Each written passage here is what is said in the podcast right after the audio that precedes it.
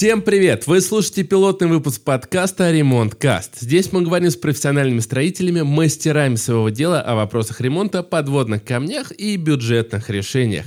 Так как это первый выпуск, я чуть-чуть расскажу о себе. Меня зовут Иван, мне 27 лет, и все, что я делал своими руками, это менял сифон, кран, розетки, штукатурил стены. В общем, все то, что делает обычный человек в своей квартире, когда решил устроить небольшой ремонт. То есть я не профессиональный строитель. И на мой взгляд, этот подкаст будет интересен тем, у кого, как у меня, накопился ряд вопросов, которые может показаться смешным мастерам своего дела, но вот людям, которые далеки от этой сферы, они могут быть очень полезным.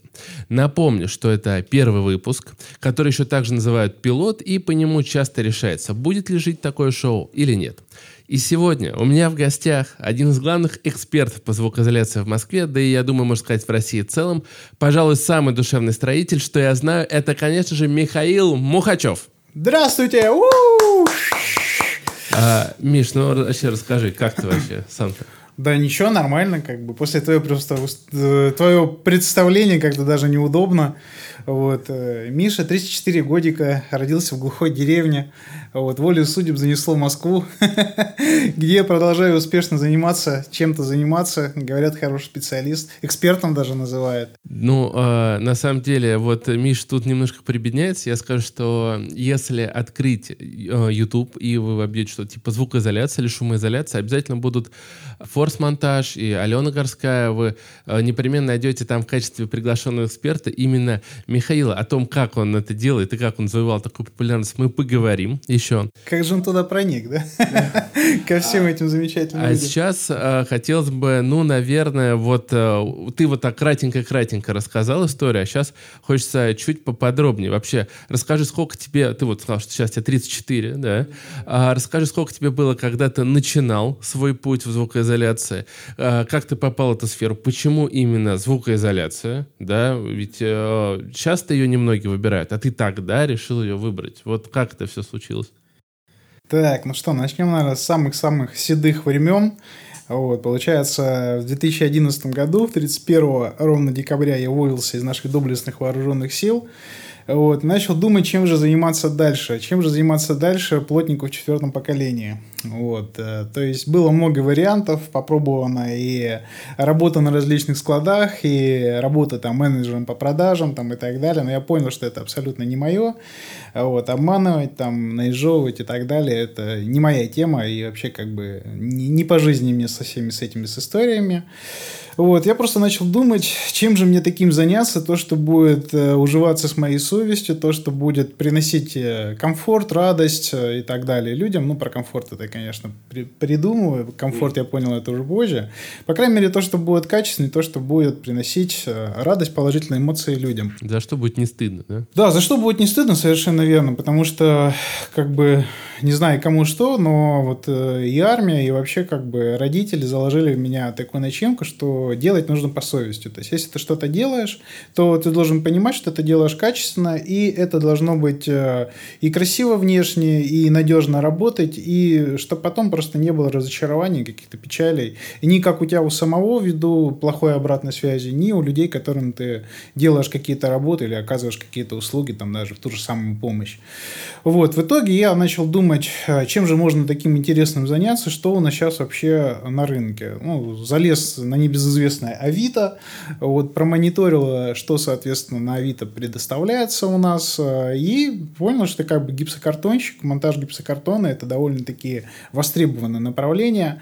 Вот. А у меня, когда я еще служил в вооруженных силах, у меня был очень большой отпуск, и я в один из этих отпусков э, брату там, буквально 160 квадратов зашил с помощником один, и мне это очень понравилось, потому что ну, это интересная работа конструкционная, то есть все, что касается каких каких-то узлов, разрезов, мне всегда это было интересно, у меня почему-то это получалось.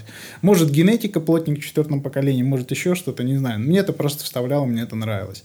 Вот, я подумал, что если начинать хорошо, э, то, что я делал там, на основе каких-то небольших техничек, которые шли э, с тогда и уже существовавшим КНАУФ, э, вот, ну, это маловато, то есть нужна какая-то информация. Соответственно, я залез в сети нашей интернет и начал юзать все, что касается монтажа гипсокартона, узлов и так далее.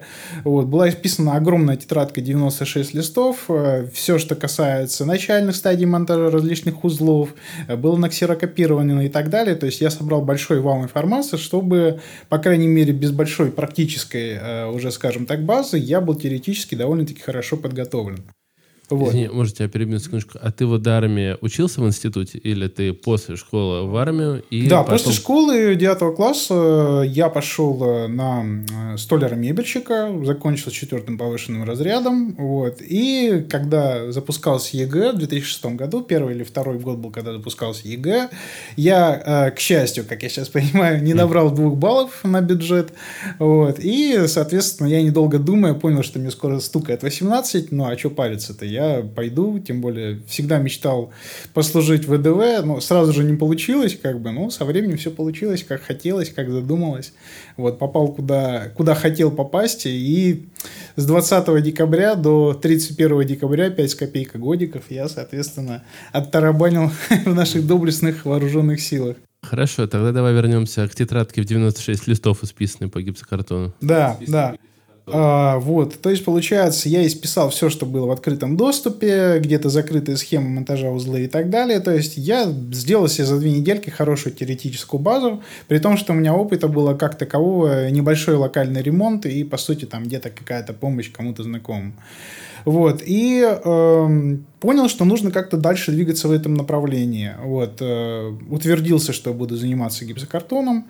Вот, и, соответственно, начал уже искать объявления по своему направлению. Нашел, человеку требовался также специалист по гипсокартону в качестве помощника. Созвонились, пришел, познакомились, отличный мастер с хорошим оборудованием, что тоже сыграло в будущем очень немаловажную роль. То есть человек заказывал себе уже в том самом 2013 году, заказывал себе с Европы инструмент. И то, что сложно было встретить в России, у него было в наличии, ему это нравилось, ему это было интересно. То есть я попал, скажем так, на технофила, на человека, который прям горел качественным инструментом, который там самый прогрессивный и так далее. Ну и ты его можешь прям учителем сейчас на своем О, С какой-то точки зрения, да. Ну, не совсем учителем, скажем так, человек, который дал мне соприкоснуться с одним из самых первых качественных инструментов того года, то есть 2013 года. Это инстру... А что за компания да, была? А, инструмент Hilti, инструмент Bosch, инструмент инструмент DeWalt, у него вот все эти три вида инструмента были, то есть у него не было никакого ширпотреба, как бы он такой прям вот Паша замороченный был, вот, ему нравилось работать с качественным европейским инструментом. В России тогда в открытой продаже еще большинства этого не было, то есть это только вот он как-то окольными путями заказывал.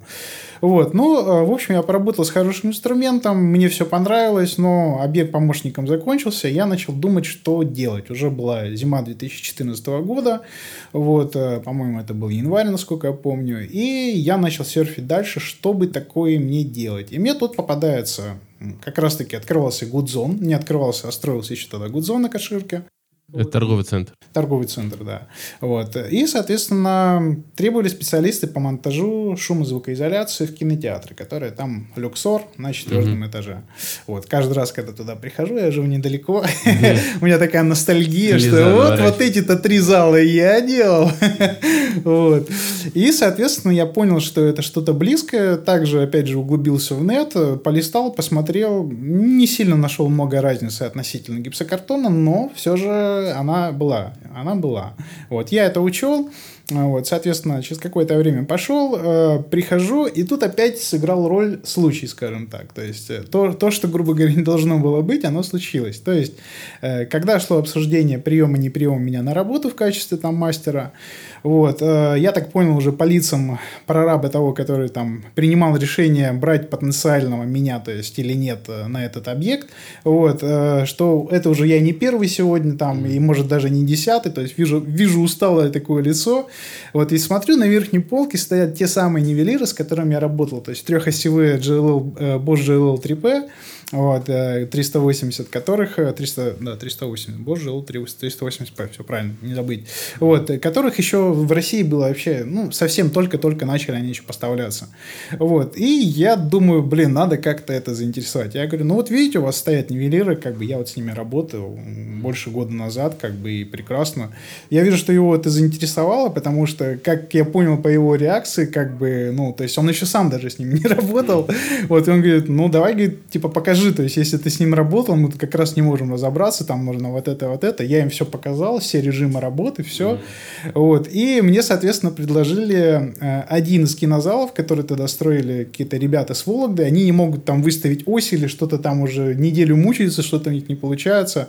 Вот, ну, говорит, если ты сделаешь это, вот ты там, условно, тебе семерка, грубо говоря, вот я, я недолго думаю, то есть беру, делаю, все получается. И, в общем, меня берут на этот кинотеатр. Вот. Ну, историю, как я там набирал бригаду и так далее, это уже можно опустить, это очень долго. Э, в общем, я вкусил некую разницу между монтажом обычного листового материала гипсокартонными конструкциями, перегородками и так далее, и монтажом именно систем шумоизоляции. Э, разница была не очень большая, но финансовая разница была довольно-таки интересная. Угу. Вот. Ну и плюс это гораздо более редко. Да, да, то есть, э, и мне стало интересно, то есть, э, что вообще как бы в сети, что по запросам. Я залез, начал смотреть э, на Яндексе, на Гугле, вот, я понял, что по количеству запросов 2011, 2012, 2013 идет постоянное прогрессирование, причем прогрессирование там не двухкратное, а там 5, 6, 7 кратное, то есть, я понял, что эта тема, она весьма-весьма интересная, и она начинает как бы, ну, развиваться, вот, ну, причем сам я об этом как-то странно до этого не слышал, и мне стало интересно как-то в это войти. Вот. И опять же череда, череда, череда. Я, я это называю череда неслучайных случайностей. То есть все как-то получалось так, что я знакомился с людьми, которые в дальнейшем приводили меня к следующему этапу развития. А, в общем, так получилось, что под конец этого проекта я познакомился с инженером, а, который уходил из этой компании и планировал а, развивать свое направление. Вот. Э, при том, что я уже достаточно хорошо почитал там и Техносону к тому времени, компания, которая была, и Acoustic Group, и там зарубежные какие-то трактаты по звукоизоляции. То есть э, я решил, что надо пробовать в этом направлении. Вот. И моя работа началась с Acoustic Group, э, точнее, через инженера Сергея, который работал с Acoustic Group. Вот. Э, и э, как-то опять так сложилось, что я довольно-таки хорошо начал общаться с инженерными акустиками. То есть мне довольно легко давались сложные, казалось бы, узлы. Может, ввиду того, что вот та самая тетрадь 96 э, листов сыграла в свое время хорошую роль, на мое понимание. Может, что-то еще. Но, в общем, я понял, что это очень такое интересное направление. Финансовый интерес тоже я не исключаю, потому что это было гораздо финансово интереснее, чем гипсокартон при э, среднем увеличении сложности. Давайте мы не говорим про какие-то самые сложные системы. Вот. И, в общем, я решил посвятить себя этому направлению. Понял, что мне довольно-таки оно интересно. При том, что я играю на гитаре, гитаре, как бы мне, в принципе, находил какие-то общие темы. Вот, э, там профессионально я не занимался ни в школе, нигде, но какие-то базовые понятия у меня были по октавности, по частотам и так далее. Поэтому э, немножко, скажем так, позанимавшись самообучением, я понял, что э, для базового монтажа, э, для базового подбора систем надо иметь э, в наличии совесть, надо иметь э, понимание, как это монтируется, надо иметь немножко понимание ремонтных работ, то есть как наши системы должны... Какое-то понимание физики. Да, понимание физики это вообще априори без него никак. И я просто понял, что это моя тема, которая мне интересна и, возможно, с которой я бы готов был связать жизнь, потому что на тот момент чего-то более интересного я пока еще не встретил. То есть это та работа, которая приносит не только доход, она действительно интересна, потому что э, когда заканчиваешь объект или когда проходит проходит там какое-то время после того, как квартира полностью отделается, покрасится и так далее, и ты получаешь э, восторженные, приятные отзывы от э, людей, которые живут в этой квартире, что они там до этого жили в каком-то монолите, и они вообще не знали, как жить, когда идет ремонт, потому что со всех сторон шел шум.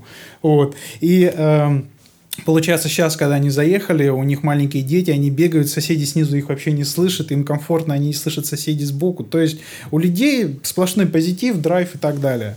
Вот я понял, что это моя тема, как бы начал дальше в ней развиваться, то есть от малого к большому. Сначала небольшие объектики, потом пошли уже серьезные объекты, потом интеграция уже крупных проектов, где, соответственно, не только работы по звукоизоляции, а где уже и отделочные различные работы, где уже работы касаемые там прочих каких каких-то моментов, э, базовые, черновые и так далее. То есть мне это стало очень интересно. Угу.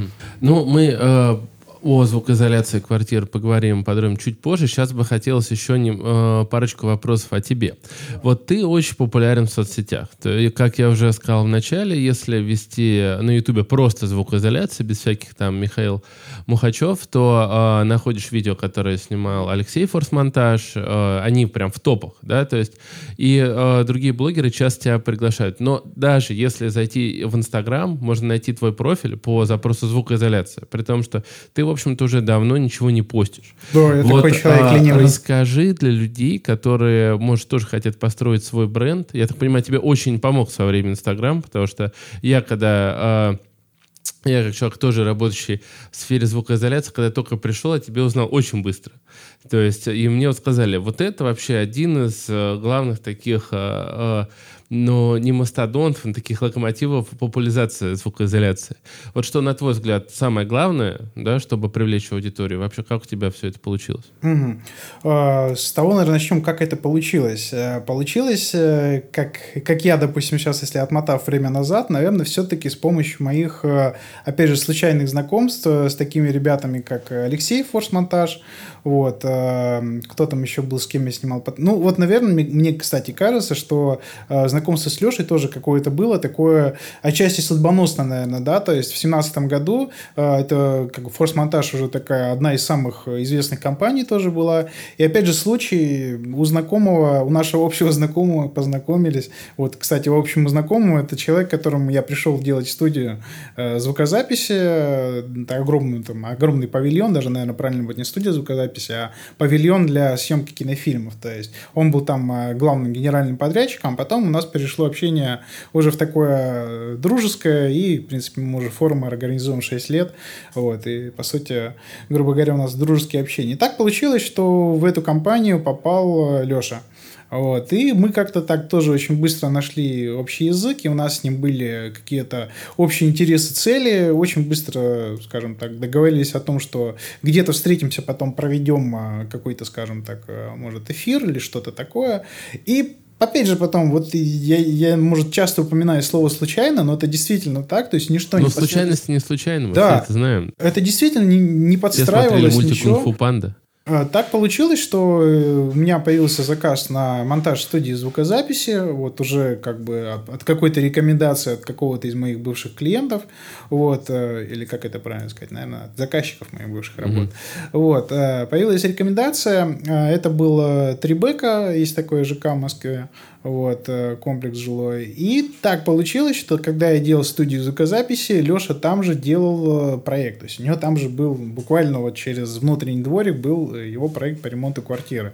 И мы как-то встретились на проходной. То есть, опять же, вот мы, грубо говоря, там настолько плотно не общались, но вот не виделись какое-то время, мы встречаемся на проходной. То есть, вот такой, че, че, как, как? Я говорю, вот я тут студию делаю, а у меня там квартира. И договорились, что когда у нас этап подойдет чистовому, мы снимем там какой-то, грубо говоря, ролик, вот. Мне кажется, с этого ролика, наверное, все и началось, про студию звукозаписи. Вот. Э, я тогда еще, тогда еще в семнадцатом году работал руками, вот, поэтому я, по сути, как бы там э, давал интервью с места событий, э, и этот ролик, да, насколько я знаю, он там довольно много набрал популярность, вот, там, с юморком совсем, вот, как оно было на самом деле, и... Эм, если дальше вести, то есть дать какой-то совет, я даже, наверное, Э, не смогу. Вот ты, Единственный совет. Давай просто немножко вернемся к этому. Ты, я так понимаю, вот в тот момент открываешь Инстаграм, звуков нет, да? Все, вот я так к этому хотел подвести, да. А, это был 17-й год, а мне до этого уже, наверное, полгода говорили, типа, Миш, давай открывай там Инстаграм и так далее. Я говорю, слушайте, какой, говорю, Инстаграм? Че? У меня там есть ВК, в который я там периодически захожу, говорю, какой-то Инстаграм, у меня там проекты, просчеты, мне там нужно, да, контролем заниматься, там свой проект, там еще к ребятам ездить контролировать как бы, а я такой прям вот э, в качестве, как еще тогда руководителя небольшой компании, я очень ответственный был, я все контролировал, мне нужно все, чтобы было четко, вот, и я что-то все как-то отмахивался, думаю, да что мне этот Инстаграм, а там как не посмотришь, все, ну, там, еда какая-то, что ну, зачем она мне нужна? И потом что-то как-то получилось, уговорили мне ребята, я сделал пробный ролик, э, там, ввели эти хэштеги и так далее, и он неожиданно выстрелил. Жил. То есть все то же самое, опять же, как бы. И пошло, пошел набор подписчиков, то есть пошли там э, уже другие объекты. Вот. Я бы что, наверное, э, порекомендовал? Наверное, не бояться чего-то нового. То есть то, что даже не столько не бояться, а, наверное, обращать внимание на что-то новое, возможно, что раньше бы просто проскользнуло мимо взгляда, там, мимо каких-то, не знаю, ближайших, там, как это слово-то, ближайших Господи, я что-то сбился с мысли ближайших не планов, а... То есть то что, то, что, возможно, раньше как бы ты отметал и не хотел этим заниматься, вот как у меня было с Инстаграмом, но э, по сути получается, что да, он мне дал какой-то толчок, как э, развитие меня непосредственно. Вот, и с Инстаграмом у меня, в принципе, с 18 по там 20-21 год у меня довольно-таки много заказов приходило, и, в принципе, это было основано не только насчет ролика, я думаю, что немалую роль сыграло и мое вложение, как правило, в общении. То есть я не терплю шаблонный подход, то есть мне нужно разобрать детально, что за проект, что хочет получить заказчик и так далее, и так далее. То есть индивидуальный подход. Слушай, вот ты рассказал про то, как вы с Лешей там пересеклись, и вообще, знаешь, я э, люблю, когда вот есть какое-то сообщество, атмосфера. Вот я сейчас начал ездить на мотоцикле, знаешь, что мне больше всего нравится? Потому что вот каждый мотоциклист, кто проезжает э, мимо тебя или это, он всегда кивает, он всегда здоровается, ты чувствуешь себя такой большой семьей, как у дальнобойщиков, как, э, ну вот, есть такие, да. Э, Небольшие частицы чего-то большего. Да, э, вот э, как ты и сказал. Э, и вот я так понимаю, строители тут то же самое. И у вас есть тусовки и Шаман Фест это называется, да, когда выезжаете. А вот как... Теплая а, ламповая тусовочка. Да, да, вот как... А, это я задаю вопрос за таких начинающих строителей, которые, может, еще думают идти туда, не идти. Как а, в нее влиться, попасть? А то вот так... А, это ты думаешь, что вы все такие простые, а на вас уже со стороны посмотришь, там у каждого аккаунта по несколько тысяч подписчиков, там везде язык подвязан и так далее. Никто не понимает, что вначале вы тоже а, говорили сбито и так далее вот как я сейчас. А вот э, скажи, как вот э, ваше строительное семейство принимает к себе новый член? На самом деле сейчас уже так немножко, наверное, более жестко, чем ранее, потому что раньше организовали форумы там на 170, на 200 человек, но это опять же было, что это вот прям приближенное приближенных. А сейчас э, немножко уже, я думаю, что есть некая присыщенность, да, то есть некоторый переизбыток, наверное, этих встреч, потому что когда мы вырастаем, становимся больше, уже появляется ну, свободных финансов больше, mm-hmm. свободного времени, и там где-то уже встречи в Москве и так далее. Вот 18-19 год это был просто такой бум, и мне кажется, я, наверное, по различным заведениям, барам, ресторанам находился лет на 10 mm-hmm. вперед э, со встречами около строительными и так далее.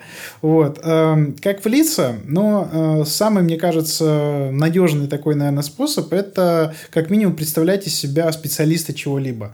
То есть э, не обязательно быть э, каким-то супер медийно раскрученным э, профи, да. У нас есть очень много ребят, которые медийно вообще никак нигде, они просто как бы, ну, принципиально их жизненная позиция, они не любят медийность, но это огромные специалисты как в техническом плане инструментала, как в каких-либо направлениях работы. То есть это люди, которые обладают определенным, ну, как это, наверное, правильно назвать, э, потенциалом знаний, скажем так, и с которыми ну, экспертностью. просто... Да, экспертностью, потенциалом, то есть с которыми можно на форуме просто взять чайка, кофейка или чего-то покрепче, присесть на берегу замечательного Десногорского водохранилища, которое теплое круглый год, вот, под плеск волн, грубо говоря, ножками, как это, знаешь, есть под видео... Под плеск волн обсудить гипсокартон? Да, под плеск волн обсудить гипсокартон, штукатурную работу, все. И это на самом деле такой лайтовый, такой вот прям кайфовый формат, когда ты можешь не привязываться к какому-то галстуку или какому-то официальному там мероприятию, ты можешь обсудить насущные вопросы, и самое интересное, что порой э, эти обсуждения могут э, ну, сыграть значительную роль в дальнейшем направлении, как это было даже иногда каких-то отдельных э, как это сказать, э, не то что технических, а вплоть до того, что направление даже производства. Вот, э, наши встречи там с компанией Волма там и так далее, с Сергеем, э, школа маляров, вот, мы иногда там на 6 часов зависали с разговорами, и из этих разговоров раздалось нечто больше, чем выпитая по кружке чая кофе. Угу. Вот, это, это, это очень интересная встреча. Ну и, опять же, для кого-то, допустим, там, а, с кумиром, которого он видит э, в YouTube там, или еще где-то, попариться в одной баньке или быть отбитым веничком его в руках, это тоже определенный стимул, но я бы не ставил это во голове, скажем так, я бы все-таки ставил какое-то информационное желание просто побыть там, э, не просто там погулять, по, выпить какого-то напитка с кем-то, а просто интеллектуально, весело и беззаботно провести время, но при этом добиться какого-то еще дальнейшего результата и получить опыт. Ну, в общем, тут опять нужно, чтобы просто этот человек уже исписал какую-то э, тетрадку на 96 листов, но уже на Наверное, тему. да, да. Сейчас у нас это происходит так, что это близкие близких, и мы объявляем набор где-то за неделю, за две до начала. Начинается он у нас в конце июля, в начале августа. Вот это Шаман-фест? Да, да, да.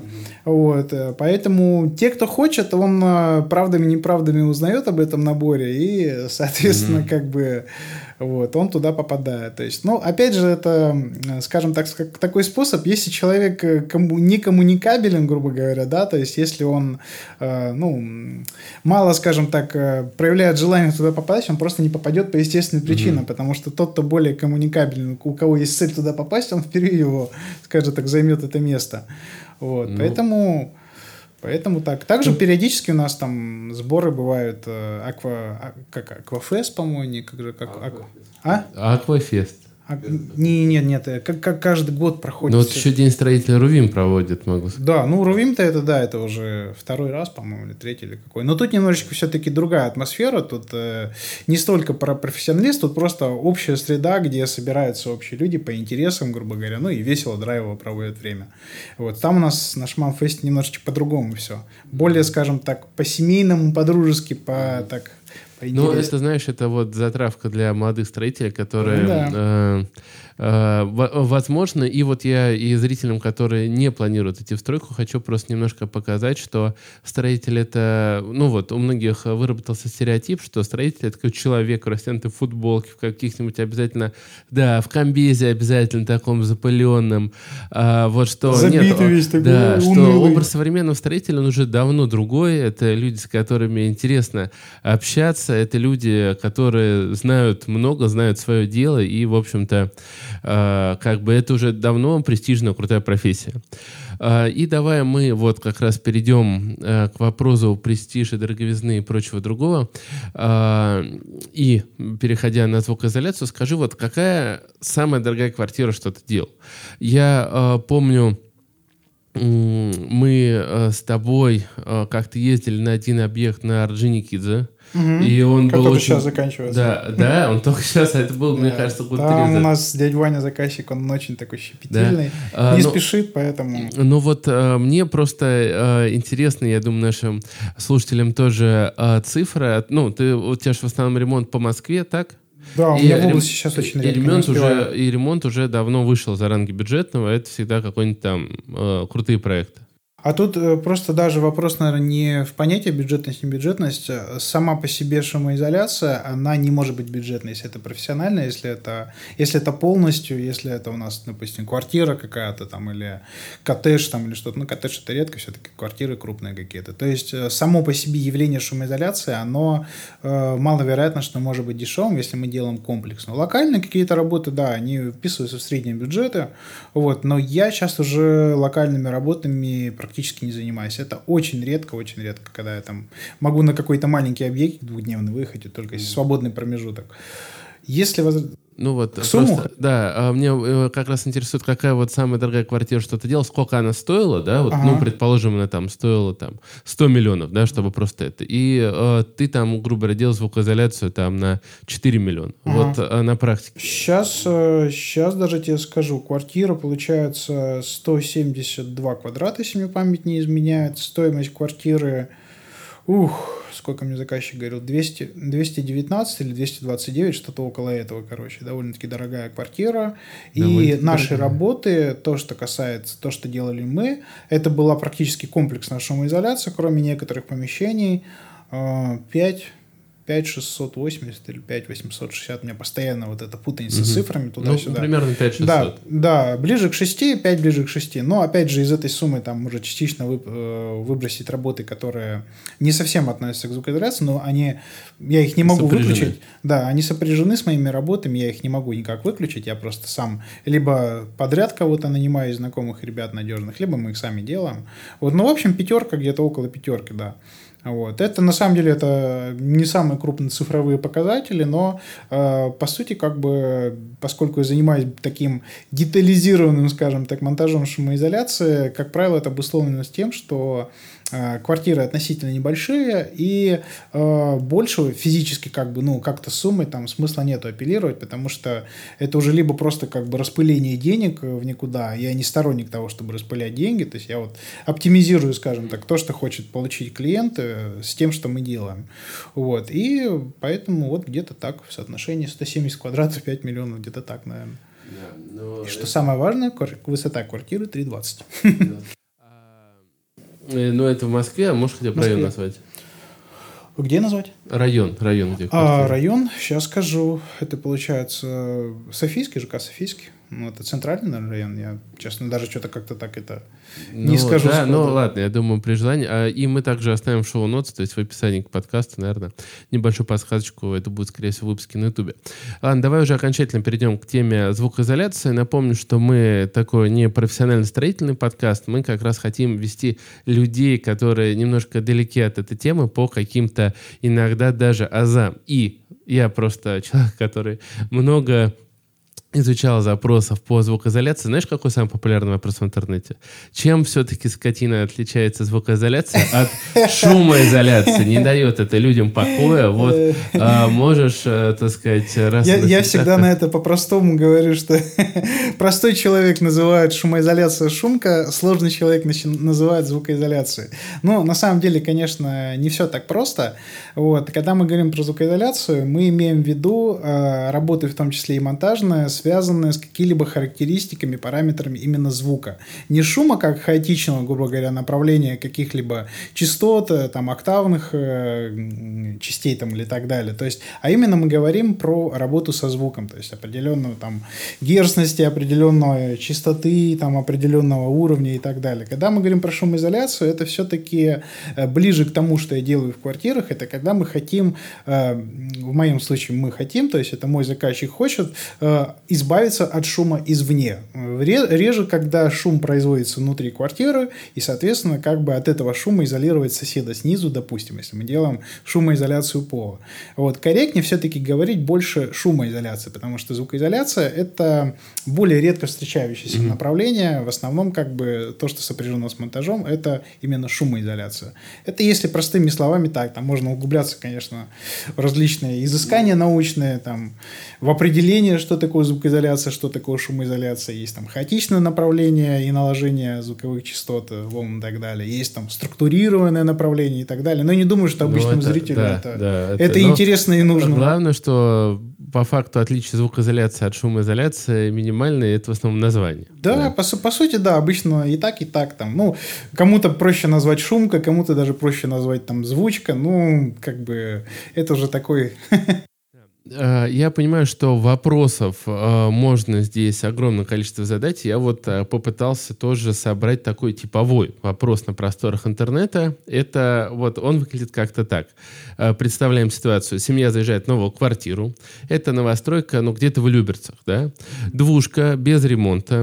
Жилье средней категории. Есть такое выражение.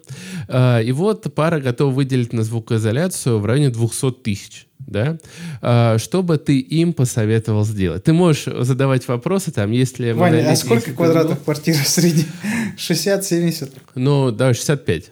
65 квадратов, ни туда, ни сюда.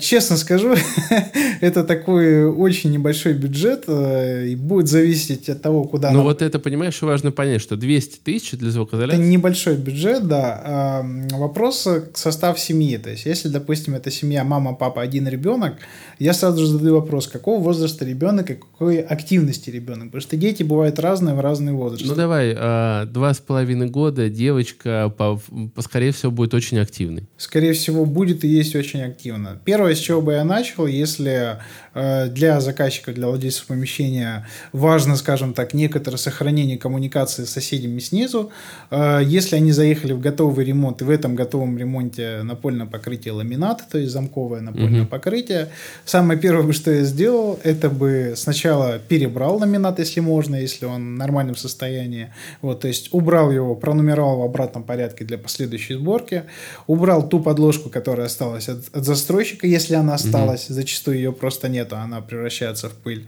вот, и положил нормальный материал, даже хотя бы базовый, тот же самый виброфлор, полиэфирную mm-hmm. подложку.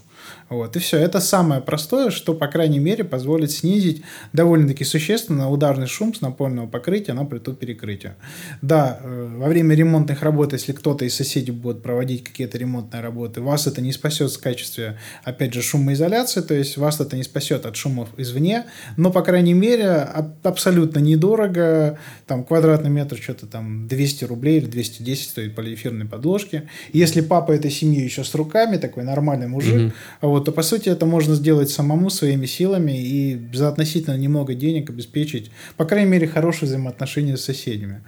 Вот. Дальше у меня сразу же идут вопросы, э, как вы хотите скажем так, проживать именно со своими детьми. То есть, если э, спальня и детская смежные комнаты, а, как правило, это смежные комнаты разделены в одной стороне, вот, и как мы уже вспомнили, это готовые ремонты, это, допустим, газосиликатный блок, как правило, либо пазогребневая плита. Э, самое, самое первое, о чем бы я позаботился, это комфорт э, между комнатой взрослых и комнатой детей. Если дети, допустим, будут подрастать, соответственно, у них будут появляться свои уже какие-то интересы, что-то посмотреть громко, послушать и так далее, это может со временем приносить дискомфорт родителям. И наоборот, мы понимаем, что делают родители в своей комнате, да, это может тоже приносить определенный дискомфорт детям, особенно если в этой перегородке есть розетки, выключатели и так далее. То есть это прямой путь к тому, что чихание в соседней комнате можно слышать в той комнате, в которой мы находимся. И, соответственно, хотя бы базовую какую-то систему шумоизоляции заложить, э, ту же самую там Acoustic Basic, допустим, 40, э, то есть 50 миллиметров, в принципе, роль не всегда играет. Вот. По, по цене, по деньгам это, опять же, не такая большая сумма. Но вот. это бескаркасный метод, да? Да, бескаркасный каркасной системы, да, потому что каркас, он уже идет дороже за счет виброподвесов. Вот. Но я всегда, конечно, подхожу тотально. Я рекомендую, что если вы не хотите потерять э, те самые дополнительные 5 сантиметров с одной даже стороны, э, вам гораздо дешевле будет демонтировать, как бы жалко не было, перегородку угу. и просто на ее месте поставить другую, которая уже будет работать как именно перегородка шумоизолирующая, одно помещение То есть другое. сносим э, вот, газобетон? Существующую, да, сносим существующую перегородку, ставим новую. У людей, как правило, страхи, что там есть провода, вот это сейчас порвется. Э, все на самом деле зависит от того, как демонтировать. Аккуратно демонтировать, ничего сложного нету. Я это называю принцип от э, последнего к исходному. То есть, если у нас есть розетка, от розетки идут какие-то кабели, провода и так далее.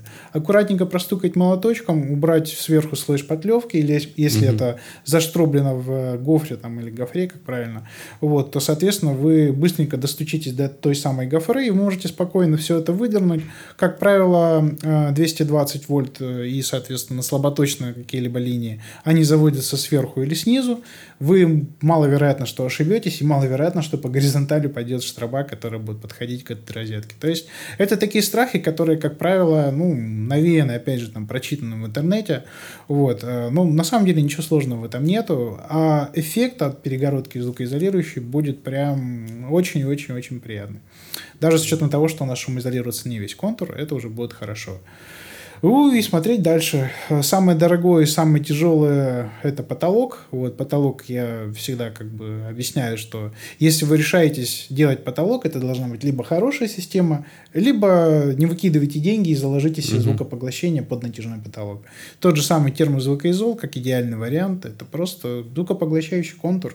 И уже в помещении будет приятнее находиться. Хоть с точки зрения шумоизоляции у нас практически ничего не поменяется, но за счет э, более меньше, меньшего, точнее, количества отраженных волн внутри помещения уже будет гораздо приятнее находиться. А я вот э, знаю довольно часто компании по звукоизоляции, они рекомендуют как бюджетное решение подняться сверху к соседу и вот сделать то, про что ты говорил, э, плавающую стяжку, да, для того, чтобы отсечь э, удары, которые вот у соседа сверху тебе по голове идут.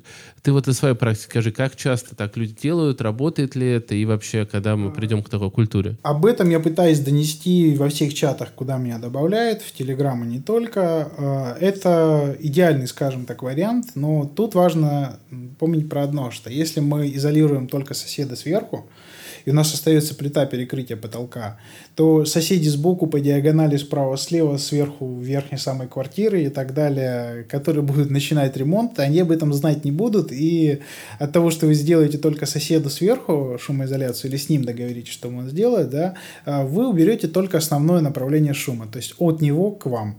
Вот вы берете от него к вам. А то, что будет приходить в виде косвенных шумов от э, любой квартиры в вашем э, ну, подъезде или вашей секции, оно будет также проходить по плите перекрытия. И, по сути, в этом, в этом плане вас не спасет. Но локально, опять же, повторюсь, от соседей сверху, да, это вообще идеальный вариант. И причем не самая какая-то простенькая битумно-лоечная мембрана, которая работает 2 мм технического войлока, а хотя бы начинать с термозвукоизола и базальтовой плиты. Ну, базальтовая плита это вообще идеалити. Это самый идеальный вариант соотношения цена-качество изоляции, поэтому тут выбор уже за людьми. Вот на что они готовы. А вот э, ты говоришь про то, что люди прочли в интернетах. В интернетах э, довольно ну, много разного. Сейчас все не охватишь. Вот, да, а, вот, э, ну, довольно частое мнение, что звукоизоляция не работает. Вообще, а, тут я немножко еще так вклинюсь, как человек, который э, знаком с тем, что такое отзыв. Отзыв, как правило, человек пишет, когда у него что-то не получилось. И мы все с вами знаем, что когда там нам привезли еду горячую вовремя, мы поели, успокоились, скорее всего, ничего не написали. А когда нам везли ее два часа, она э, приехала холодная, и там не доложили что-то, скорее всего, напишите отзыв.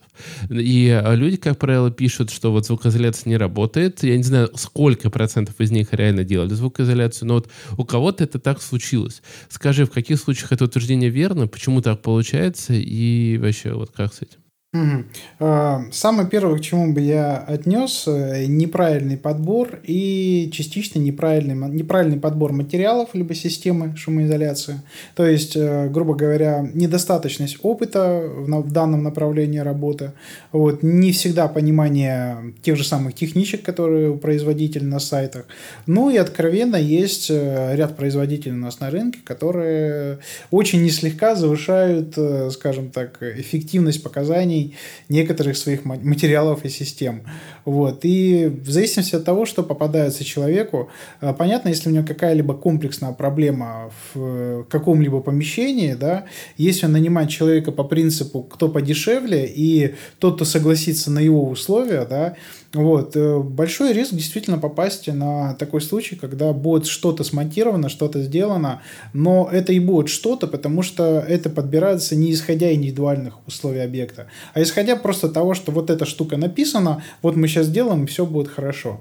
Вот с этим я чаще всего встречаюсь, когда э, заказчики становятся либо жертвой э, своей некомпетенции и настаивания на своем, что вот мы прочитали, изучили, вот мы хотим так, вот смонтируйте нам, грубо говоря, и они находят людей, которые им монтируют, причем, как правило, это люди без опыта, которые берут небольшую стоимость, а бывает так, что берут большую стоимость, но они тоже без опыта, вот, к сожалению, такое тоже бывает, вот, и у них получается, да, негативное последствие, то есть человек заплатил деньги, потратил время, потратил какие-либо еще ресурсы, но то, чего хотел бы он получить, он не получил.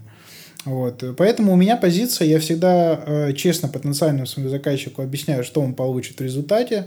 Никаких там воздушных замков и суперэффектов вау-вау не будет, даже иногда за 3 миллиона, потому что все зависит от того, что хочет получить человек. Вот. Кому-то нужна полная изоляция, да, а кому-то нужна, э, нужно снижение просто шума, чтобы комфортно находиться у себя в квартире. Вот. Все люди разные, у всех индивидуальные какие-то потребности, вот. и поэтому я, по сути, подбираю то, что что хочет получить человек в том пространстве, в котором он хочет получить. Если это каркасно-монолитное здание, это один подход. Если это панельное здание, это абсолютно другой подход. И э, вот очень часто, кстати, встречается проблема отрицательного отзыва в именно панельных зданиях. И те, кто не понимает специфики панелек, то есть специфики а вот пустот... расскажи немножко поподробнее, в чем специфика да, панелек, э, учитывая что... популярность у нас. Да, э, в чем проблема? То, что пустотелые плиты перекрытия сами по себе имеют очень низкий показатель изоляции воздушного шума. При этом высокий показатель проводимости ударного шума. Вот. Ну, в том числе и за счет акустических пустот, в том числе и за счет наличия арматуры, э, железобетонных этих плитах и так далее. Вот. Э, проблема в чем? Э, качественно нарастить, э, скажем так, изоляцию от ударного шума, в принципе, в панельках как, ну, возможно, да, если у нас есть нормальный зазор между плитой перекрытия и э, уровнем э, чистового покрытия в МОП, местах общего пользования, коридорах, холлах, за дверью квартиры, вот, и то мы, в принципе, как бы закладываем один слой, два слоя базальтовой плиты и соответствующее количество стяжку, да, то есть мы можем резко повысить уровень изоляции ударного шума там на 34-38 dB, это очень высокий показатель, это прям очень здоровский показатель, и за счет этого человек может перестать вообще абсолютно слышать соседа вида сверху, что для него, скажем так, будет нонсенсом, удивительно и еще что-либо. Вот. А когда монтируется, допустим, потолок в панельном доме, вот как раз-таки потолком, э, каркасной системой, даже очень там премиум какая-нибудь там, прям премиум-премиум, э, максимум, что мы можем добиться, это там 21-22 dB дополнительной изоляции, но, подчеркну, воздушного шума. Вот. А исходя из того, что сама по себе панелька имеет плохие стыки, ну, то есть панелька это, как правило, если мы не берем последние серии там там э, ПК, там, по-моему, 44 там, или 45, 46 бы, блин, забыл. Вот, 44 по-моему. Вот, которые там в 2011-2014 году строились. То есть советские панельки, это, как правило, те дома, которые строились не для комфорта, для того, чтобы расселить огромное количество людей. И, соответственно, вы можете жить в квартире, почему, опять же, отличаются отзывы, что я жил в панельке там в детстве, вообще абсолютно никогда никого не слышал, меня все устраивало. Да, такое тоже бывает. То есть, если Э, скажем так, локально в той квартире, где вы жили э, во время э, работ по сборке этого здания, допустим, была та же самая ответственная бригада, которая зачековывала швы там, специальным составом бетоном, да, которая грамотно их подгоняла друг под друга, то есть там не забивали какую-то там строительные мешки, грубо говоря, в эти щели, которые сверху промазали, чтобы сдать, грубо говоря, чтобы побыстрее был объект сдан еще в то советское время, то вы являетесь счастливчиком, обладателем хорошего жилья, в котором действительно могут быть более-менее нормальные показатели по изоляции воздушного шума. И сверху еще может так получиться, что у вас тихие соседи, там бабушка с дедушкой, да, которые перемещаются в мягких домашних тапочках, и у вас, конечно, будет диссонанс, то есть вы будете читать и не понимать, как так. Вот, но это больше все-таки к исключению, нежели чем к правилу. Вот, и поэтому в панельках э, очень сложно что-либо рассчитывать. Я, когда я берусь за панельки, я всегда предупреждаю, что я не могу вам стопроцентно обещать, что будет все как вы хотите. Я приложу все усилия, но вторая проблема, что узлы сборки панель, э, вот этих вот плит, э, они не сохранились. Сколько я раз не запрашивал ни в БТИ, там, ни в Modular инспекциях, их просто нету, потому что строилось в огромных масштабах, никто этим не заморачивался, никому не было да, дела до того, чтобы сохранить монтажные узлы. А что такое монтажный узел? У вас условно, э, грубо говоря, плита э, может идти э, там 8 метров высотой, может 12 метров высотой. И эта плита может соединять, допустим, второй этаж с четвертым. Или она может идти через там третий этаж, грубо говоря, и доходить на этаж выше, этаж ниже. И вы изолируетесь у себя, но через пустоты, которые останутся в полу и потолке, к вам будут приходить то же самое, что идет по этим пустотам в вертикальном. То есть то, что работает в монолите, в панельных зданиях работает не совсем так или вообще не работает, и поэтому панелька очень проблемная с этой точки зрения. И если я берусь за них, то я делаю там только самые бронебойные системы, объясняю заказчику, что 8 сантиметров потерянных это не так страшно, как э, не получение эффекта после окончания работы.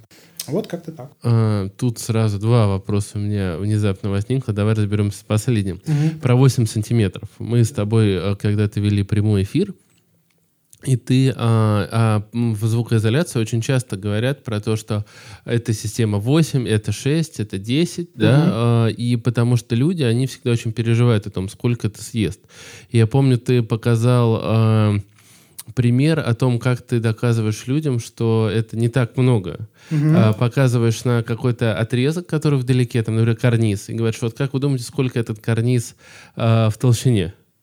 И они называют там цифру, условно говоря, 12 сантиметров. Ага. Ты говоришь, что ты как строитель думаешь, что это, наверное, сантиметров 14. Ага. Вы мерите, и там оказывается 17. То есть, э, и что люди зачастую ну, не понимают, что 8 сантиметров визуально это на самом деле не так уж и много.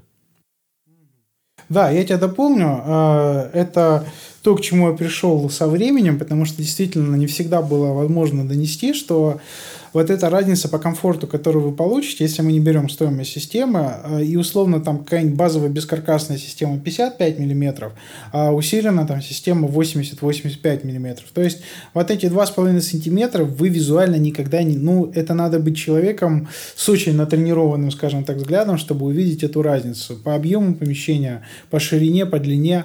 А вот уровень комфорта, который вы получите после базовой системы или максимально усиленной прокачанной, он будет отличаться разительно. То есть просто очень сильно будет отличаться. И поэтому я всегда привожу пример, если мы заходим в квартиру с ремонтом, без ремонта, э, есть у нас окно, есть верхняя часть окна откос, есть какое-то расстояние вот этой верхней части до потолка.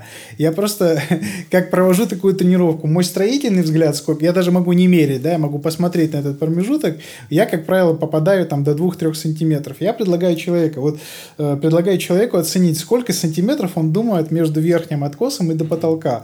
Называется сумма э, какая-то, точнее, называется число x. Я, я говорю свое число, подхожу, меряю, и у меня получается разница с этим x там 2-3 сантиметра, у человека бывает разница 15-12 сантиметров. Я объясняю, что видите, вы даже огромное количество сантиметров разницы вы не видите. Вы вот эти 2,5 сантиметра там, или 3, вы их тем более никак не увидите и не ощутите. То есть, по сути, это в голове, что вы там теряете свободную какую-то площадь, но э, лучше, если вот взвешивать, э, скажем так, две стороны, лучше потерять немножечко больше площади, там, на эти дополнительные 3 сантиметра, но получить в итоге комфорт, чем не получить ни комфорта, ни площади как таковой. То есть от того, что у вас будет там в этой комнате на 0,12 метра квадратных больше, я думаю, душу вам греть это очень сильно не будет, и либо если будет греть, то недолго.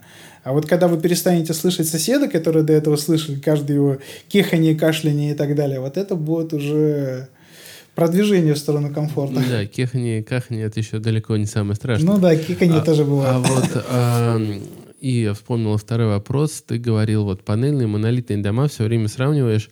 Все-таки у нас весь новострой, как правило, это... Каркасно-монолит. Да, а, каркасно-монолитный. И вот скажи, если человек э, думает брать квартиру на а, вот у него выбор, либо переехать в неплохую квартиру, которая уже у нас в панельном доме mm-hmm. есть, да, там, предположим, освобождается что-то, дом даже не самой старой постройки, предположим, там 70-х, 80-х, э, в той же Москве есть целый район такие возведенные, или либо вот все-таки в новострой, это уже у нас каркасно-монолитная конструкция. Опять же, много пишут про то, что по монолиту передается очень много ударных шумов, и люди тоже этого боятся.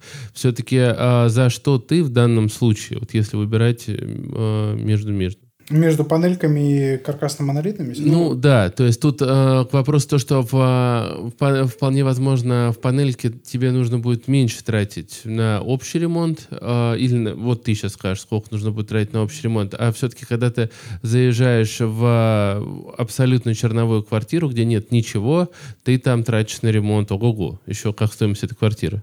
А, вопрос стоимости ремонта, это опять же, скажу, это очень индивидуально. Одну и ту же площадь можно отремонтировать за X, а можно за X10 отремонтировать. Все зависит от э, человека, его потребностей, его чувства эстетики, вкуса. Там просто целый, целый комплекс, который даже обсуждать смысла нету, потому что я постоянно это вижу в чатах. То есть один сосед ищет э, работников за 8 тысяч квадратных метров на всю квартиру, а другой сосед говорит, слушай, говорит, я за 25 нашел кое-как в лес, вот, и то, и то не, не мне, мне там немножко сделали не так, немножко не так, поэтому о каких 8 тысячах идет речь. То есть, э, условно, у всех разное понимание вот того конечного качества, то есть то, что он хочет получить, и, соответственно, материалы в проект тоже закладываются разные. А, если говорить про первую часть вопроса, какую выбирать квартиру в каркасно-монолитном здании, дом, э, дом новостройку, допустим, да, или вторичку новостройка, или панельку, Э, я бы, конечно, все-таки склонял к каркасно-монолитному, потому что панелька очень редко лотерейный билет вам выпадет, что у вас будут замечательные как бы, условия комфорта. В панельках и те же самые э, стояки канализационные, они проходят очень порой страшно, скажем так, они сделаны. Бывает просто в плите перекрытия там проем прямоугольный, который каким-то бутом закинут, что-то там затянут. То есть э, в санузле вы фактически будете по стояку выше-ниже слышать все абсолютно, что там происходит. Вот. В каркасном монолитном здании у него полноценная плита перекрытия железобетонная, ну и частично в зависимости от э, скажем так, типа здания, типа точнее а, жилья, там комфорт плюс, там бизнес-класс и так далее. Где-то полностью бывают стены монолитные, где-то частично пилотные, пилоны монолитные с газосиликатным блоком или там с э, кирпичом, допустим, пустотелым. Вот. Поэтому я бы все-таки склонялся к каркасно-монолитному зданию. Ты вот э, сейчас сказала о, о разных типах жилья, комфорт, бизнес плюс. Э, вот э, расскажи, бывали в твоей практике случаи, когда ты приезжаешь, э, то есть самая верхушка у нас бизнес плюс, я так понимаю? Ну, есть люкс сейчас, там есть... Ну вот хорошо, ну вот давай вот ну, в районе, бизнес-класс, да, в районе, как... в районе бизнес-класса покрутимся. Как часто бывает такое, и бывает ли вообще, когда ты приезжаешь и видишь там какие-то э, решения в плане ремонта, ремонта или строительства на уровне там, бюджетного жилья. То есть то, что э, заказчик, когда приехал, не видит своим взглядом, да, то есть он э, впервые может там вообще в черновом помещении, ему плевать на это, что 80%. Там... Я, я 80%? Да, да. А, чем отличается бизнес-жилье от э, комфорт плюс, там, грубо говоря? А, больше медийной прогруженностью, красивыми офигенными холлами, да, ничего не могу сказать. Красивые холлы, все красиво оформлено, плиточка с подсветочкой, все очень аккуратно. Но когда мы доходим до квартиры, Разница на самом деле очень небольшая. А разница может быть в чем? В каких-то мелочах. То есть э, сделано, допустим, более высококачественный канализационный слив, да, там канализационная труба. Там где-то чугунина сделана, где-то э, тот же самый ПВХ, допустим, но опять же высокого качества, не какой-то там середнячок или простенький. Вот. Но основной, основной бич, основная проблема это тот самый газосиликатный блок и паратерм, либо другой э, вид пустотелого кирпича. То есть есть есть э, несущий каркас здания монолитный, а есть участки, которые остаются между, как правило, смежными э, квартирами, которые просто заполняют либо газосиликатным блоком определенной плотности, там D400, D500, D600, вот, либо кирпичом типа паратерм, то есть, э, ну, грубо говоря, пустотелым керамокирпичом, и слышимость из этих участки просто ужасная. То есть человек покупает жилье в бизнес-классе, а при этом он слышит соседа. То есть, и причем э, порой бывает как, что да, плоскости там все ровненько, все аккуратненько, то есть видно, что покладки снаружи для, для нашего взгляда, для взгляда покупателя там все красиво, но когда начинаешь там банально расшивать швы, там что-то смотреть, внутри все оказывается далеко не так радужно и красиво, как это выглядит снаружи. То есть красивая упаковка, а внутри те же самые нарушения, то есть те же самые отсутствие клеевого шва, отсутствие заполнения, отсутствие качественной там забутовки уплотнения уплотнения подпотолочного стыка или примыкания к монолитному участку. Вот. Просто отличается чем? Что в комфорт плюсе это не скрыто, угу. это, это открыто ну, видно как бы без э, дополнительной ковыряния. В бизнес-классе это пытается скрыть, и это на самом деле... Э, я еще пару ЖК только встречал, где полностью весь контур монолитный. Э, Здесь есть, опять же, две стороны. С одной стороны, это хорошо с точки зрения воздушного шума. То, что вы соседей с большей долей вероятности вообще не будете слышать. То, о чем они говорят, там крики их какие-то даже, возможно, не будет слышно. Работающие телевизоры и так далее слышно не будет. Но это плохо с другой стороны, что если это ЖК, которая э, сдает квартиры вообще ни в каком ремонте, то есть в голом бетоне, вы должны готовы быть тому, что первые 3-4 года вы будете жить с веселыми ремонтами по всему ЖК или по вашей секции, в которой вы выбрали квартиры. Потому резонировать будет все. Да, конечно. То есть без разницы, там на верхнем этаже будет вестись ремонт или на нижнем, за счет арматуры железобетоне вы будете все это прекрасно слышать. А замечательные газосиликатные перегородки, если вы их выберете и поставите, они еще будут это резонировать, распространять в обе стороны от своей оси. Вот, поэтому как бы тут э, тоже нужно смотреть. Если вы планируете ремонт и хотя бы как-то базово вложиться в комфорт э, с точки зрения вот именно строительного шума убрать, я обычно рекомендую либо выбирать какую-то комнату в квартире, то есть это спальня, если есть дети детские, то есть не распылять бюджет по всей квартире, просто там не цеплять кухни-гостиную, там какие-то коридоры, холлы, проходные, кладовые, санузлы, мастер-санузлы, а просто та, там, э, где вам действительно нужен комфорт. То есть это там, где вы спите, там, где вы восстанавливаетесь, там, где спят ваши дети. Вот эти помещения действительно требуют э, большего внимания. И, как правило, это оказывается не настолько дорого в купе всего бюджета на ремонт квартиры, как кажется изначально.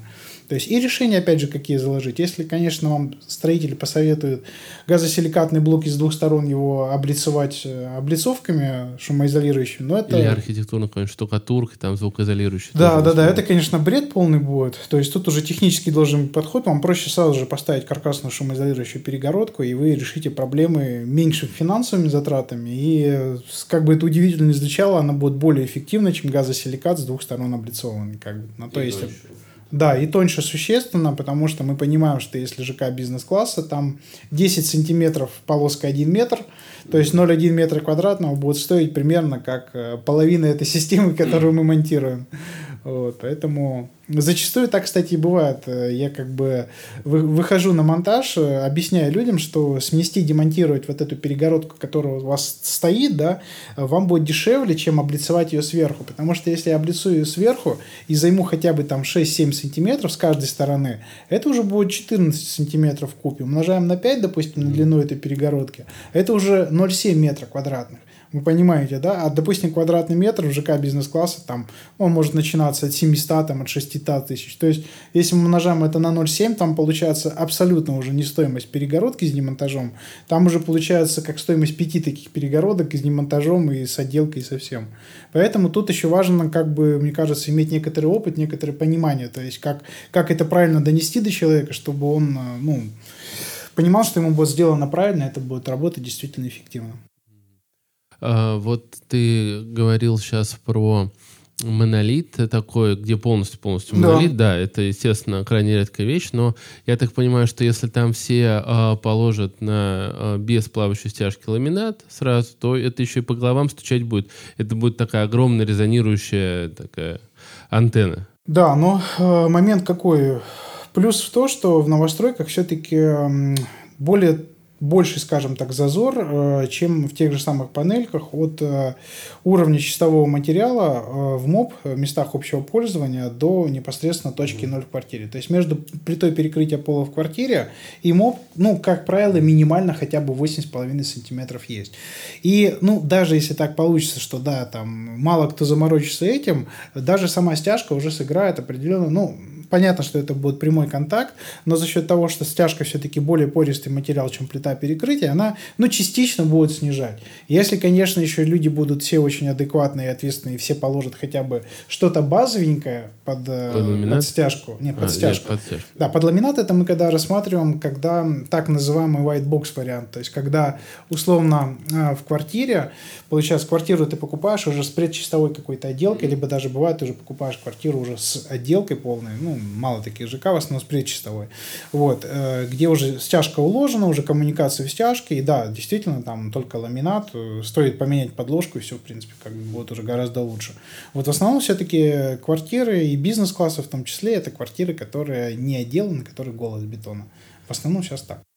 Вот мне э, интересно, э, я не очень разбираюсь, как я уже вначале сказал, в строительной сфере, но мне кажется, вот если мы возьмем там электромонтаж, вообще как-то у нас люди так издревле сложились, они боялись огня, а теперь они там боятся электричества, mm-hmm. да, и считают, что э, есть э, три типа людей, точнее два типа людей, которые боятся электричества, потому что они о нем много знают, те, которые боятся, э, потому что они о нем ничего не знают, и третьего типа не существует, да, вот, и, и у нас люди как-то уже уже пришли к коробам, автоматам, к э, то, что все провода надо там э, делать вечную проводку, так называемую.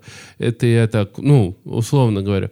А вот э, какая-то минимальная электромонтажная культура появилась, или я не прав? То есть вот именно появилась, по Появилась, да, электромонтажная культура, в том числе за счет усилия самих электромонтажников, потому что очень, да, очень сложно было пробивать э, то, вот, то мнение, что электромонтажная часть, ну, это какая-то ерунда, там что-то можно самому скрутить, что-то там наварить, вот, и где-то там как-то замазать это, это будет все работать. То есть эм, электробезопасность это тоже такой важный момент, э, отнесем его к инженерным работам.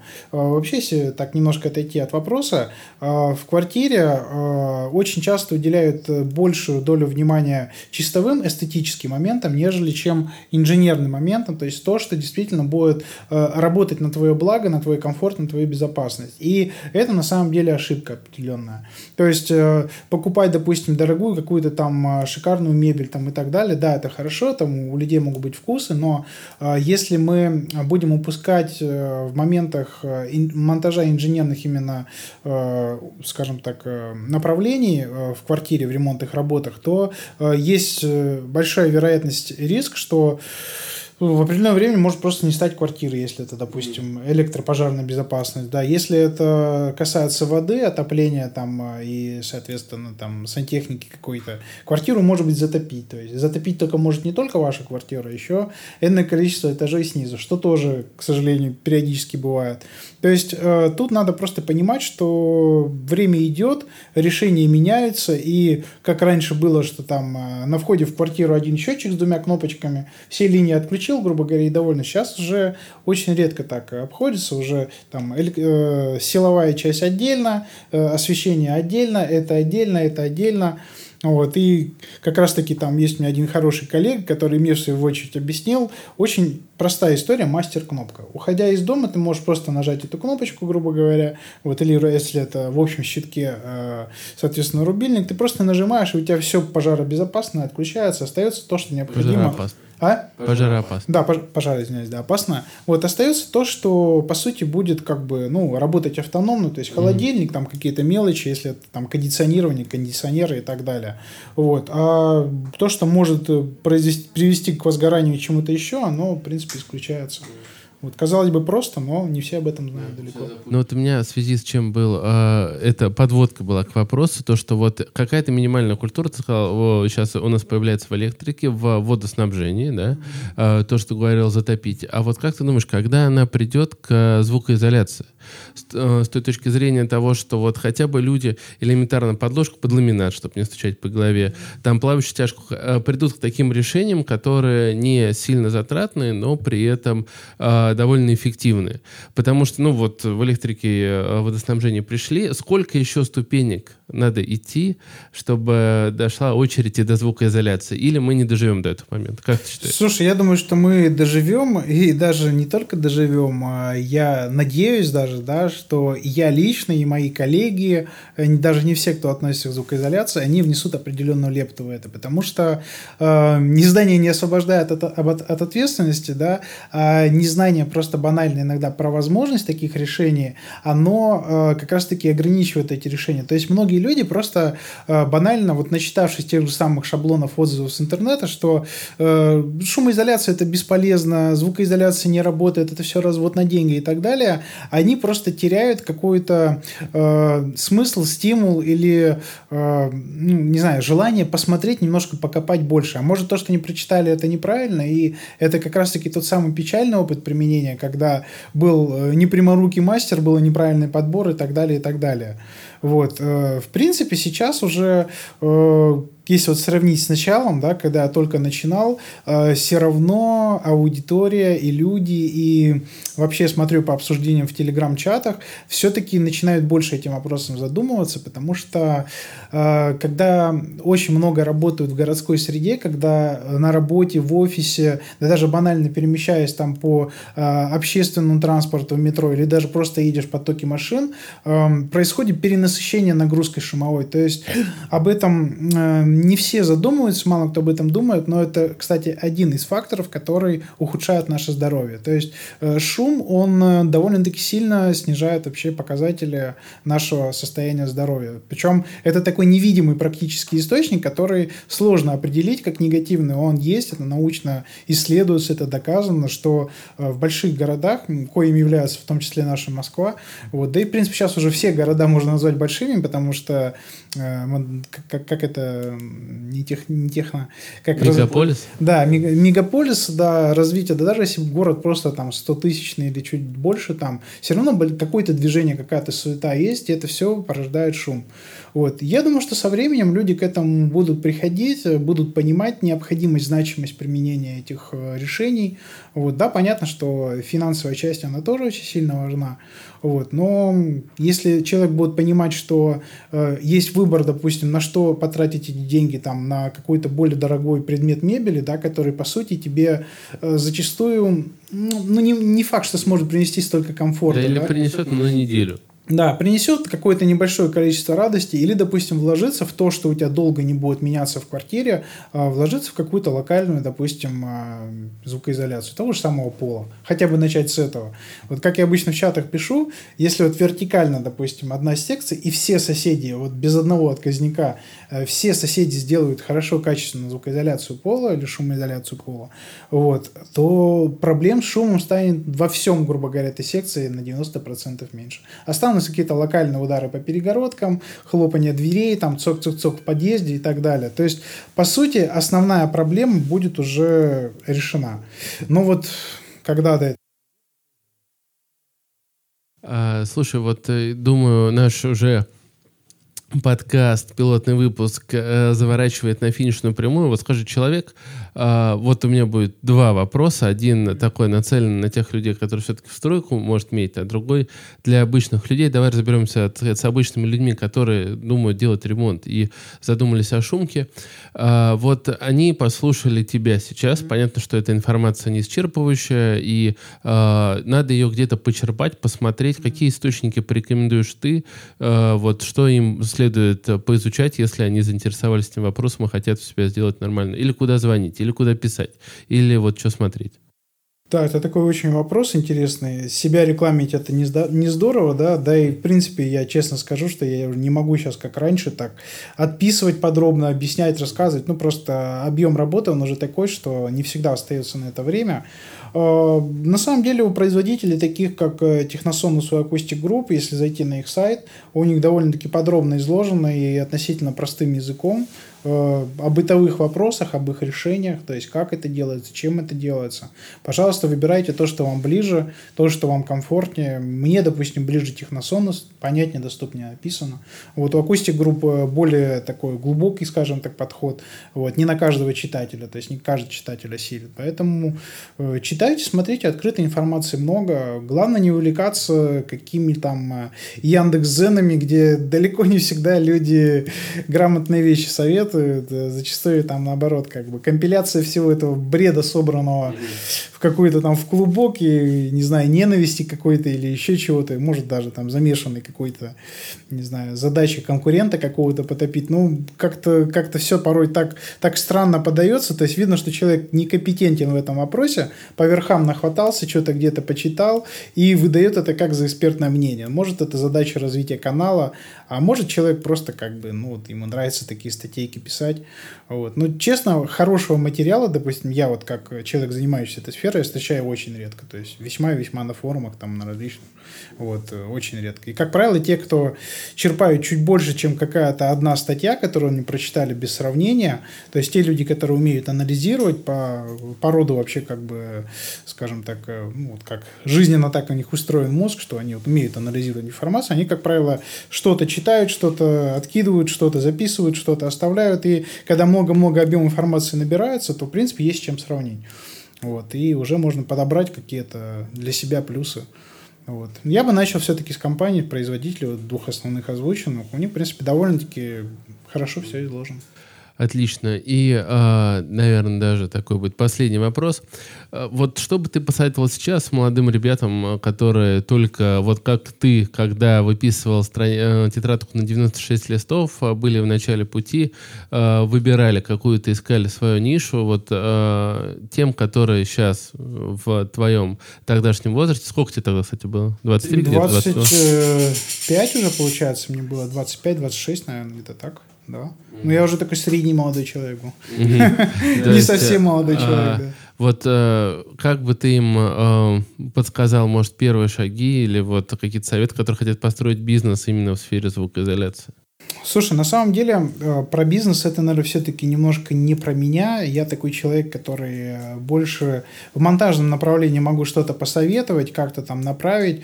Э, про бизнес, ну, как минимум, чтобы я ну, посоветовал. Давай, ладно, не про бизнес, но вот какие, опять же, делать грамотные шаги, чтобы дорасти через пять лет специалиста, который мог бы, скажем так, на которого бы ты бы посмотрел, сказал, что да, это достойный эксперт в звукоизоляции. Как минимум пропустить Э, не только через теорию, но и через практику. Немножко соприкоснуться с практикой. Поискать, э, где есть вакансии, у кого по данному направлению, если мы сейчас обсуждаем звукоизоляцию, допустим, да, э, если человек действительно хочет вникнуть не просто поверхностно, а вникнуть, как это делается, пройти определенный путь, там, полгода, там, сколько, в зависимости от его личных данных необходимо, чтобы понять сначала на практике, что это такое, ну, или не сначала, параллельно, соответственно, теорию уже подтягивать. А у тебя уже есть ученики, вот, которые побыли у тебя, потом сказали, Миш, я хочу попробовать сам. Или Слушай, вот таких? в 18-19 году э, у меня один мастер ушел, попробовал, но у него, к сожалению, закончилось тем, что он сменил вид деятельности. Хотя парень нормальный, как бы очень такой грамотный.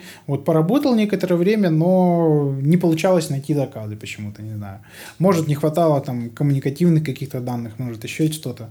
Вот, но сменил направление. А так, э, как у меня получалось, что э, либо от меня уходили ввиду нарушения моего скажем так, внутреннего устава моей компании, вот, причем не с моей стороны, вот, э, либо человек уходил, потому что там, ну, менял свою жизнь, свою деятельность. А так, э, в основном, все мастера, которые у меня были, у меня прям такая этапность, то есть сначала помощник, потом старший мастер, вот, и потом уже бригадир, грубо говоря, то есть... Э, и сколько у тебя бригад сейчас по Москве? Четыре бригады. Четыре бригады. Ну, это три года, я дальше не расту, потому что выше четырех бригад начнет теряться качество. Потому что да, качество это то, то, за что я держусь, то, на чем держится моя репутация, проработка вопроса, подход, соответственно, контроль. Как бы деньги деньгами, но когда идет репутация по одному месту, это как бы это не мой путь. То есть я лучше буду расти медленно, но я буду спокойно спать, спокойно просыпаться и так далее. Э, что ж, мы, наверное, пожелаем всем вообще таких моральных ориентиров, как э, Михаилу. Э, и я думаю, мир бы стал немножко лучше. Э, Миш, спасибо тебе большое, что ты поддержал наш проект, пришел на запись, так сказать, э, такого чего-то. Мы даже не могли ему выслать, показать, что это. Так он говорит, да что ты хочешь сделать-то? Я говорю, я не знаю, что. Вот э, придешь и посмотрим. Будем что-то делать. Да. Э, наши дорогие слушатели, вы тоже обязательно пишите нам отзывы. Вот на в Apple Podcast это можно сделать. А, и на YouTube выпуск, а, скорее всего, тоже появится такая видеоверсия. Ничего там особенного не будет. Но если вы хотите посмотреть, как мы выглядим, добро пожаловать на YouTube. Миш, тебе спасибо огромное. А, надеюсь, еще не раз встретимся. В общем, все было круто, как всегда. Верю, надеюсь. До следующих встреч.